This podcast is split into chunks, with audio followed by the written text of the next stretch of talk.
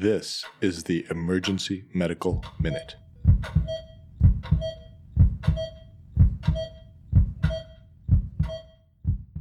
The Emergency Medical Minute is excited to announce that we are now offering AMA, PRA, Category 1 credits via online course modules. To access these and for more information, visit our website at www.emergencymedicalminute.com backslash CME courses or simply click on the link in our show notes and create an account. All right. So, uh, good evening, everybody. Um, it's a medical minute from a um, kind of a patient and uh, kind of testing workup that we had here last week. So, the patient was a 30 something year old female with history of seizures who came in with about four seizures um, in about a half an hour period. Um, was back to baseline here, and then actually on review of records, she has both a history of seizures and non-epileptic seizures, and follows up with neurology. Has been non-compliant with her medications.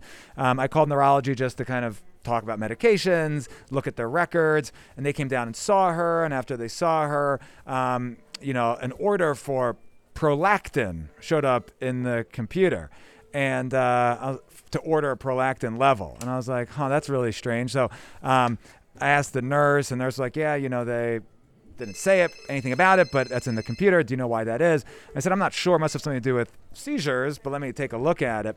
So, you know, it's a test that has been used to differentiate um, epileptic from non epileptic seizures.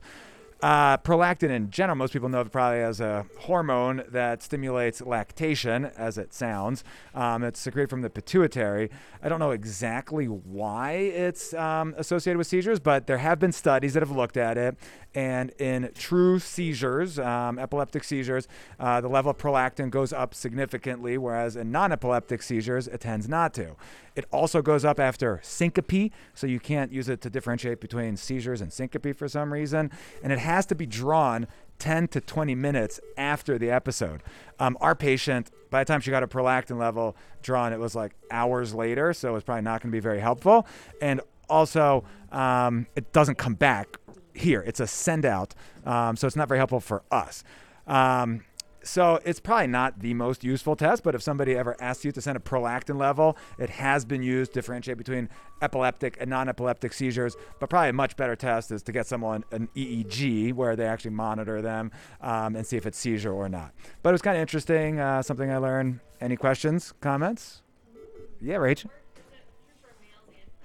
I think so. Yeah, there's no. Yeah, I was wondering that myself, um, and I didn't see anything in literature about only being used for females. The other kind of um, thing that makes it also not that helpful is some of the recommendations are if you check a prolactin level, you're supposed to check it the following day around the same time of day to see what their baseline prolactin level is around the time of day. So it's not a very useful test in general, especially not for us. Um, but sometimes people ask us to do things. Good to know why they're asking. Thanks, guys.